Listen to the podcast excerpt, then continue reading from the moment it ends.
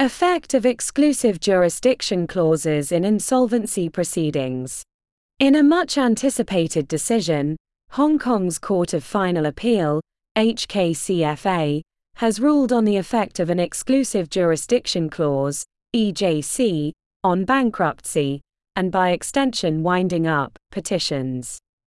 The decision marks an important turning point in Hong Kong's insolvency law and, potentially, the common law world beyond.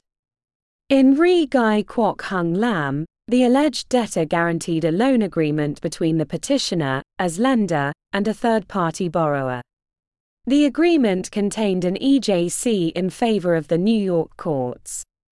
Following an alleged default under the agreement, the petitioner presented a bankruptcy petition against the alleged debtor in Hong Kong.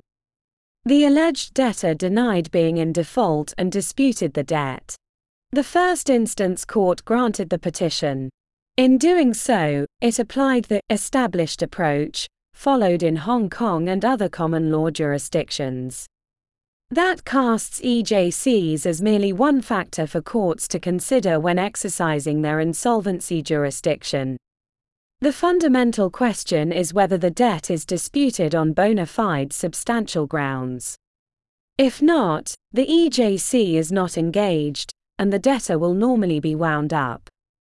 The court held that the alleged debtor had no substantial dispute and therefore granted a bankruptcy order. The Court of Appeal overturned this decision. Its judgment was in turn appealed to the HKCFA.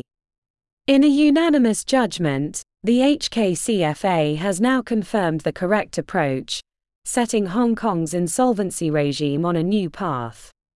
The HKCFA rejected the established approach and ruled the decision brings insolvency proceedings into line with ordinary writ actions and disputes subject to arbitration agreements. Whilst for now it has presumably settled this issue in Hong Kong, it is no doubt a judgment which alleged debtors may invoke before other common law courts, including potentially the BVI and Cayman Islands. It will be interesting to see if this new approach finds favor in those courts.